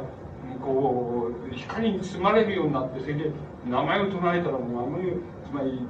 こうあれになるってそれは僕は信じてないんですよ。あの信じてないですけどそういうとこ信じてないとかありますそこは多分親鸞の僕はそう思ってますけど親鸞の思想のうち時代が隔たったために滅びたところですしかし親鸞の思想のうち滅びてないところがありますそれは今でもそれが偉大っていうことの示せだと思いますそれはそれがなければ思想っていうのは生きられないのですよ。それ一見生きているよ。うに見えたってそれはダメなんですよ。ねだからそこの問題を提起するとあの未来の診断っていう問題にあの到達することができるわけ。で未来の診断っていうもうそこへ持っていかないと時間切れになりそうなのでもう、えー、心配ですから先にそのまあ早急に持っていきますけど未来の診断っていうことは何かっていうと一つ一つ、えっ、ー、と、これはね、こうなってくと、これ、家電性になりますけど、あんまり信用しない方がいいですよ。家電性もして入って、あたかも診断の結果がごとく言ってるけど、あの野郎、てめえの言いくらいのですけど、いうことになるかもしれませんから、あんまり信用しないで聞いてください。その未来の診断って。で、どういうところが未来の、未来につながるかって、診断の思想のうち、未来につながるかって、第一に、あの、これは、あの、親鸞の血族の人たちの系統の、各女って人がいるわけですけど、各女の会社書っていう字を改めるとつまり、えー、っていうことですけど、会社書っていう著書がありますけど、その中で、まあ僕が唯一いいとこだというふうに思ってるわけですけど、それは一辺の系統の人たちを批判しながら言ってるわけですけども、その、マスにおいては、その、マスにおいては、衣、これはどうでもいいことなんですけど、衣の色っていうのは白だっていうふうにあのその最長ですね。勉強大使最最長はそういうふうに言ってると。してあのそういうふうに言ってると。ところがその近頃そのなんか一辺法とか一辺承認ですね。一辺承認の系統。だから今の自習の系統ですよ。で一辺承認の系統のやつはやたらに黒い衣を着てそれでこの黒い衣を着てるだけじゃなくていかにもそのなんかご世つまりご世浄土を願う人たち異様なこの風景をしてそれでそのなんかそののし歩いてそのね。それでのし歩いてる歩いてるのがいるじゃないかと。しかしあれは一見するとあの親鸞の言っている我が我が競争親鸞の言ってることと同じように見える言ってることを実行してるやつのように見えること。な嘘っぱちだとあれは嘘っどういう嘘っぱちかっていうとそういう言葉を使ってますけど背中合わせに嘘っぱちだっていう言っています。似てるようで非なもんだで、あの、我が親鸞は、その、えー、生きている時、こういうふうに言ったと。つまり、あの、たとえ、牛のすびとっていうふうに言われて、言われてもいいから、あの、善人だとか、五世、つまり、浄土を願う人だとかね、俺は仏教者だとかね、そういうような、あの、格好なんかするなっていうふうに言ってる。いう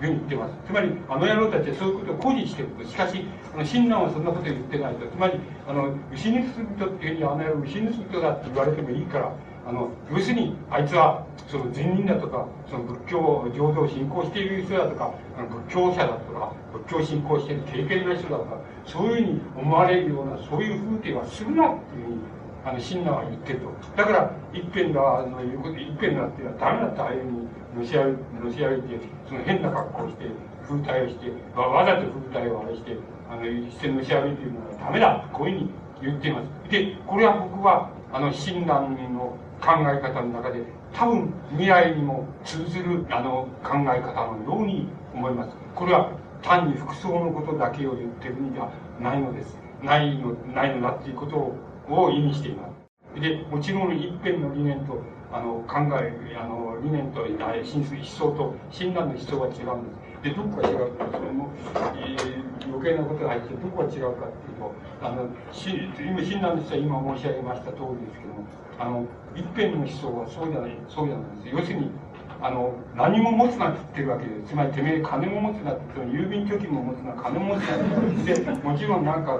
洋服とか洋服ダンスとかうちとかそういうのは全部持つなってつまり無一物無一物でねうちのは持つなってそれで無一物でもういながらにして生きていながらにして自分はもう浄土に往生してると同じように無一物のまんまねあの持つんであってね、何かを持っちゃったり、持って執着を、このように執着を持ったら、もうあの世なんかいけないぞ。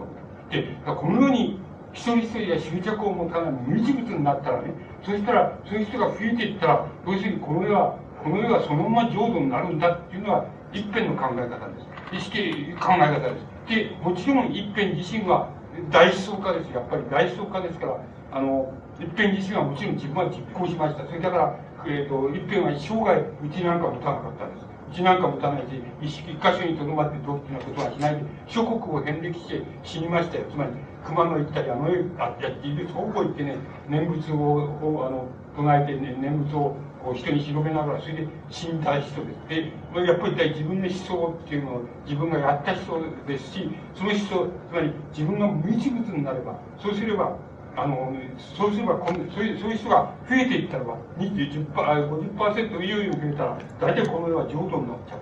一見浄土になっちゃうっていうふうに、あの、そういうのが一辺の思想で。今、皆さん、それで、どちら、診断の思想と一辺の思想がどっちがいいと思われるか、皆さんは知りませんから、皆さん自由にお考えになって、えー、なればいいと思います。しかし僕は診断の思想がいいと思ってます。だけど、今、今一辺の思想みたいなことを言いながらその嘘ついてるやつはたくさん今ひげ目に遭ってるからよくわかるでしょう。つまりあの冗談じゃねえっていうでつまりそういうことなんですよつまり思想の代表っていうことがねあの代表っていうのはそういうことなんです。つまりあの別にね診断なんかそんなことは要するにてめえが要するにそういうことも言ってますけどね、有縁の単勝って言ってますけど、要するに、そんな冗談じゃねえっていう、そういう、そんなことはどうでもいいことだって。で、どうでもいいことは、つまりね、あの、それは弟子に聞かれてそう言ってます。つまり、あの、なんて言いますか。あの、私は、それは有縁が、有縁っていう人は、やはり、単勝の調査で、やっぱり思想家の思想家ですから、あの、要するに、親鸞に聞いて、率直に聞いてるわけです。俺、あの、そのね、念仏を唱えて、その、あれすればね、その、真に信用して、念仏を、阿弥陀仏の念仏を唱えれば、あの世に行けるっていうふうに、そういうふうに、あの、教義ではそうなってる。しかし、私は、念仏を唱えたけ唱えてるだけど、一度もね、あの、一度も喜んで、喜んで、あの世に行きたいって思ったことは一度もないんだけどね、どうしてだろうかっていうふうに、ちゃんと親鸞に聞いています。で、要は、それで親鸞はちゃんと答えています。つまり、あ、そんな当たり前だと、俺もそうだって言ってます。俺もそうなんだって言ってます。で、俺もそうなんだ。で、どうしてかっていうと、要するに、あの、人間っていうのはそういう意味ではね、要するに、おのずからね、おのずから死ぬ時期が来た時に、おのずから、あの、あの、浄土へ行けばいいんですよ。こういうふうに、あの、答えています。そんならばお前、それまたそこがまたたくさんの疑問の連鎖を生ずる、生ずるところですから、我々文句には生ずるところですけどあ徹底してそれを言ってます。あの、おのずからそうなった時に浄土に行けばいいんですよ。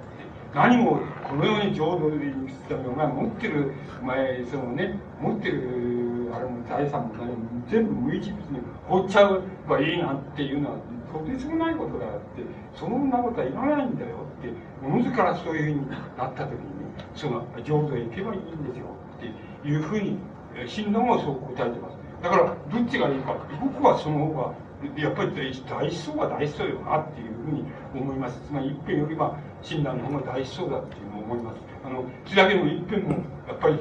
大大変な思想家だとは思いますけどそういうしかしそれは何かっていうとそういう要するにすぐにその考え方って一見するとさ凄まじいように見えるんだけどさそれすぐに自己欺瞞がすぐ伴うわけですよ終わりそれで自己欺瞞はいいんだよ。自分が自己欺瞞している間はいいんだけどそれをもうあの他の人に及ぼし大衆に及ぼしたりもうそういうふうにしたらねもう冗談じゃないよっていうふうになるんですよ。で、あの、なっちゃうんですよ。それ、その問題っていうのは今もあるでしょう。で、あるだろうというふうに僕は思っています。だから今も違う言葉で言えばあるでしょう。つまり、よくよくか、つまり生きているでしょう。つまり、親鸞の思想っていうのは。あるいは、生きてないと皆さんがお考えになったとしても、要するに皆さんにもある疑問に答え、答えるものがあるし、あるいは疑問を提起するところがあるでしょう。つまり、そういうことっていうのは、思想なんですよ。つまり大思想の問題なんですよね。だから、そういうふうに、あの、答えてます。その問題は大体僕は未来のも行くと思います。が、もう一つあります。もう、もういくつか言ってきますけど、もう一つあります。それは、もう一つ挙げればね、要するに、あの、さっきの地震のところで申し上げましたけどね、人間というのはひとたび、あの、本当に他人に対して、他人に対して尽くすとか、他人を救済するみたいなことに自分が関与するとしたら、ひとたび、あの、浄土へ行って、浄土へ行って、その浄土から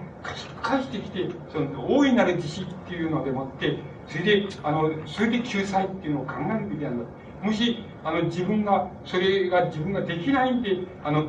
浄土へ行くまでの過程で、その、なんか救済っていうのを考えたりすると、しばしば、あの自己欺瞞に陥りますよっていうことを言ってるんだと思います。ですから、徹底して浄土へ行って、その、浄土から帰ってくる視線って言いますか、帰ってくる目を自分が獲得したところから、要するに死っていうのを考えた方がいいです。だから、目の前に困ってる人がいて、そう、おのずから、おのずからそう思ったら、あの、そうし、それを救済すれば、救済に関与したらいいです。思わなかったら、思わないでよろしいですよっていうふうに。で、ただ、いずれどちらにしても、要するに、向こうへ上でひとたび行ってから帰ってくる課題っていうのはありますよいう問題が、を言ってるわけですよ。その問題は多分未来へ行けるだろうっていうふうに僕は思っています。あの、未来へ行けるだろう。して、多分それに注釈を一つつけてすれば、ただ一つあります。それは何かって言ったら、現在では、あの、雪の過程で見て、見たら、あの、それで済んだってとか、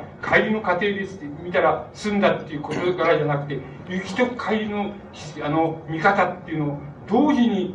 同時に行使しなければ、ある事柄の本質っていうのがわからないよっていう問題が、あの、続々とって言いますか、ぼつぼつと出てきてるっていうことです。で、あの、出てきてると僕は思います。で、なぜ出てくるかっていうと、要するに分からなくなってくるからです。つまり、資本主義はどのくらい発達して、それは誰、どのくらいまではある考え方を取れば分かったけども、どのくらい以降はちょっと分からないよって。だから、今また考え直さない、考え直すっていうのは改めるってことじゃなくて、今また誰かが大診断でもいいですし、マルクスでもいいですけど、それが勝って考えたと同じような風に、今考えなきゃ、今の時代を見ながら考えな、考えて、そこで作っていかない考え方ではダメですよっていう考え方を取らなければダメですよ。そういう考え方を取らないで、昔、昔、19世紀にとったとか、中世にとって考え方、そのまんま適用できるなんて思ったらダメですよっていう問題が、僕は少しずつ出てきたからだっていうふうに思っております。だから、あの、要するに、僕は行きと帰りの両方、両方の考え方を同時に考えなければ、ある問題が解けないっていう、起こってくる問題が解けないっていう、そういう問題がぼつぼつ現れてきましたねっていうふうに僕は考えております。それが僕の注釈です。だから、で、行きの考え方と、あの、浄土へ一度行って、浄土っていうのは、先ほど言いましたけど、生と死と、まあ、言ってみれば、これも比喩なんですけど、生と死が両方が見渡せる場所っていうふうにお考えください。そこから、またもう一度引っ返していかなければわからないよっていう、そういう問題、そういう問題は、まず、これから先も、あの、未来の方へ行くだろうっていうふうに、僕には思います。それから、もう一つ、うん、簡単なことで、しかしわからないことがあるわけです。それで、これも未来へ行くだろうっていうふうに思いますのは、要するに、あの、親鸞もそれを考えたわけですけど、死の問題です。死っていうことです。で、死の問題も皆さんもわかんないでしょうけども、あの、みんなよくわかんないんですよ。あの、解けないんですよ。なかなか解けないんですよ。それで、この問題は、あの、この問題は、やっぱり未来まで持ち越されるだろうって。で、この問題はやっぱり考えないとダメですよっていうふうに。で、皆さんには、めめんどくさいことはやめにして、飯の問題で何が一番あの分かりやすくまた引っかかるかっていう問題を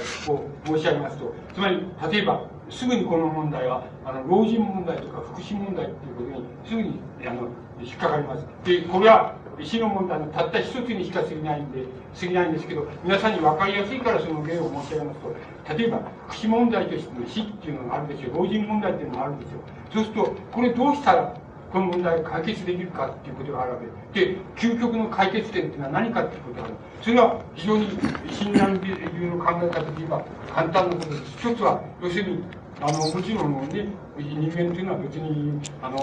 あれしないで、その、おのずからその年を取ってそのおのずからあの世に行くみたいな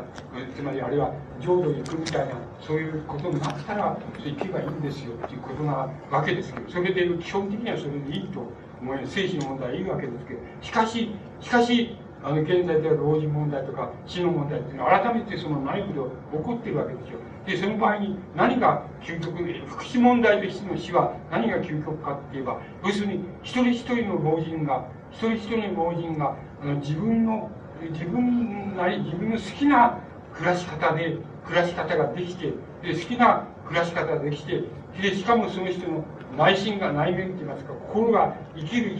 生かし方っていうのはその人のあのその人が自分の能力で自分の経済能力でと言ってもいいんですけど自分の能力で自分の好きな生活ができてそれできてで、そういう形でもって死っていうものに、あの、死っていうものを見られたら、見られる場所に行け、行けたら、それで行ける人が、まあ言ってみれば50%を超えたら、それは福祉問題としての死は解決したというふうに理解したらいいっていうことになります。つまり、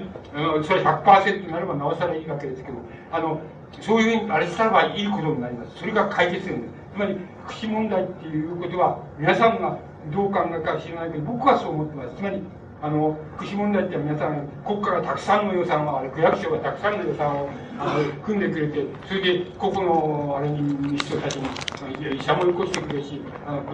あれも、看護師もよこしてくれし、それからお金もたくさん生活費もくれてっていうふうになれば理想だっていうふうに思われるかもしれないけど、それは個々の老人に聞きになればすぐにわかりますけど、その人の老人の本心っていうのはそれでは満たされるわけじゃないわけです。だから、自分が本心からこういう家族形態でこういうふうになってくれてこういうふうに経済的にもこうなってきてこういう自由な暮らし方っていうのは自分の気ままっていうことだと思うんです。それができたら理想だなっていうふうに老人が心の底で思っていることがあるそういうことができた時に個々の老人は全部違います。自分はこうしてほしいとかあの仲の悪い嫁と嫁とその実は仲良く和解できてそれで同じうちに世話してもらって、えー、もらって死っていうものが見られたら一番いいなと思ってるしあの違う老人があのそうやねで、名もたくさん食ってんだけど、あの、金がねえんだっていう、そういう老人もいる。つまり、それは個々の老人によって違うわけです。つまり、ここ、それぞれ違う老人が自分に自由な暮らし方で、自分の好きな暮らし方で、好きな家族関係で、それで、あの、ちゃんと暮らせるようになったら、それが理想なんだって。別に福祉国家ができて、福祉国家がたくさんの予算できて、僕らが楽にできたろうみたいで、で、全部、あの、なんか施設、老人施設をたくさんこう、拡充して、それで、あの、いい生活をさせてって言ったら、こうでいいのかって、それは違います。つまりそれは究極の、それは途中の救済で悪いことじゃないですよって、悪いことじゃないけど、第一義の問題じゃないですよってことになります。つまり、そういうこと、そういう老人の実際の問題が50%以上できるようになった、社会がなったら、それは、あの、して、老人の福祉問題としての、あの、死っていうものは解決されたことを意味し、意味します。これは、これは一つの分かりやすい解決の問題と、現在解決されないで未来へ持ち越されている分かりやすい死の問題です。で、もっと分かりにくい死の問題はたくさんありますけども、まあ、それはいいいいでしょう。つまり、それは、あの、だって皆さんの問題でないかもしれないので、あの、ないかもしれないで、これは、あの、哲学の問題だったり、文学の問題だったり、そういう問題であるかもしれませんし、また、あの、たまたま皆さんが、その、そういうことに直面したときに、あの、それは自分が切実に考えなければならない問題かもしれません。ただ、一般論として言えば、あの、死っていうのは、大体、あの、自分では体験できないものなんだよってあのそばまでは体験できるんですけどあの死そのものは体験できないのであの体験した時は死んじゃってるわけですしあの体験しない時は死んでないわけですからあの体験できないもんだってしかし他者の死はあの肉親の死とか友達の死とかあの誰か他の国の人の死とかっていうのは体験できるんだっていうつまりあの構造としてはそういうふうになっているっていうところまでは多分皆さんが一般的によくご存知のことなんで今度はそれからもっとあのもっと先まで細かいところまで言いいますか細部まであの行かなければいけないわけです。それはどういうことかって言いますとそれは肉体の問題肉体の死死っていうのはどういうことなんだっていう問題があります。あの心臓が止まそれはまあそれも分かりやすいところで言えば心臓が止まったのが死であるか脳が死死んだ時あの死であるかっていうのは現にあのお医者さんの専門家の間ではあの論議されされているんでしょう。つまりそういうことも解かれなければいけない問題なななわけです。でこれにあのこれに対する解き方っていうのもまあそれは解くことは可能でしょうと思います。あの可能であるというふうに思っていますけどもそういうとそういうことも解かなければ。これは精神の問題ではあるわけです。僕先ほどから親鸞のその浄土の思想死の思想死っていうのをあの言うために生と死の中間のところにあるんだっていうふうに申し上げました。で親鸞の言葉で言うで親鸞は別の比を使ってます。例えばその一つの比はそれはあの皇帝に対して皇太子みたいなものなんだそのつまり場所なんだっていうふうに言ってます。つまりあのそれはもう皇帝になるに決まってる皇太子っていうのは皇帝になるには決まってるっていうあのじゃ皇帝になれるっていうことだけは決まってるっていうだけれども別に皇帝そのもんじゃないでそういう場所が要するにあの期していけるつまり真に阿弥陀如来を信仰してそれで念仏を唱えた時に行ける場所っていうのはそういう場所なんで救済の場所なんであのそれは他の場所他のやり方したってどうしてもいけないんだけどそういうやり方したらねした人だけがそこに行けるってこれはもう、えー、弥勒菩薩に尽くすのくらいなんだ。つまりもうあの皇帝になれるとか皇帝の位につけるっていうのは分かりきっていることなんだけど分かりきっているんだけども皇帝そのものとはやや違うんだっていう比喩の立て方をしています。それを中間っていう言い方でしてきましたけども、この中間っていう言い方はまた様々な誤解をされを招きますから、これ比喩だっていうふうに受け取ってください。このこれ中間っていう言い方すると、それをまたその中間っていうことを実体化しますと、生も実体化し、死も実体化して、で全部実体化って、中間なんてどこにもないじゃないかというふうに死に損なってるのが中間かみたいな。なってしまうけどそういう意味では全然ないわけです。ただ比喩としていけばそういうことになってくるわけです。でだからあのその問題っていうのはあの今でもあります。あのあります。でそこの問題をどういうふうに解くかっていうことがあのしきりにあります。それであのあのそれはやっぱりあのもしかすると未来に持ち越されてあのと解かれるきっと解かれるに違いないと思いますけどもあのやっぱり難しい問題ですから少しずつしか解かれていかない。で少しずつ解かれていく。哲学はそれを少しずつ解くかもしれないしそれから医学がなら医学がそれを少しずつ助けるかもしれません。つまりその問題を別のところに持っていくかもしれません。であのしかしやっぱりあの考えなければそういうそれは死ぬ問題っていうのは最後には解けないよ。最後には人間解けないよってそのことが例えばあの宗教っていう今まであれ親鸞な親鸞はそれは宗教たくさんいるわけですけども例えばあの皆さんのよくご存知で僕なんかも、えー、たくさんあの論じたり関わったりあの読んだりとかっていうふうにして自分が影響を受けた人ですけども宮沢賢治なんて人も盛んにその問題に引っかかっています。つまりあの理念からいけばどうしてもあのつまり浄土って言いますかあの世っていうあのその世界っていう部分がその行くっていう問題があるんだけども筋はその世界ってどこにあるんだってどうしたらいけるんだでどう行ったっていう証拠はあるのかっていう行ったっていう証拠はどうして捉えられるんだっていうような問題に宮崎にしきに引っかかってるわけです。でわざわざ妹さんが亡くなった後であのまあいろんな用事にかこつけてですけどあのわざわざカラス今のロシア軍下がるんですけどカラスまで出かけていってその途中でそのああの宮沢賢治っていう人はあの世を割に実体化していましたからあのそれはあのあの言ったあの妹さんとその盛んに更新しようっていうあの俺の信仰の強さがある限りならいけるあの更新ができるはずだと思ってあの更新をやろうと思ったりしています。でそれはそれはまああの宮沢賢治があの世っていうのは割に親鸞と違って親鸞の解体っていうあれがないですからつまり日蓮宗にはないですから解体っていう考え方がないないで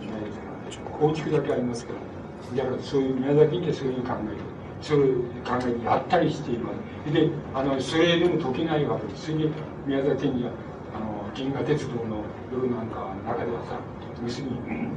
その何て言いますか。もし本当の考えと嘘の考えっていうのをその分けるその実験の方法さえ決まればそしたらば信仰っていうのも科学と同じになるんだっていうことをあの試験に言っています。あるいは言わせています。あのえその言わせています。つまりそこが宮沢賢治はその式にその引っかかってこだわって引っかかってやまなかったところでそれはそんなことは嘘っぱちなんだっていうふうに言ってしまえば宮沢賢治の法華経信仰っていうのはなくなってしまう無にしてしまうわけですけどまあ、宮沢賢治が最後まで熱烈な法華経信者として、まあ、終始するわけですだだけれどもしかし科学者でもありましたからそこのところに引っかかるわけです。それでただ要するに信仰と科学っていうのはあのつまり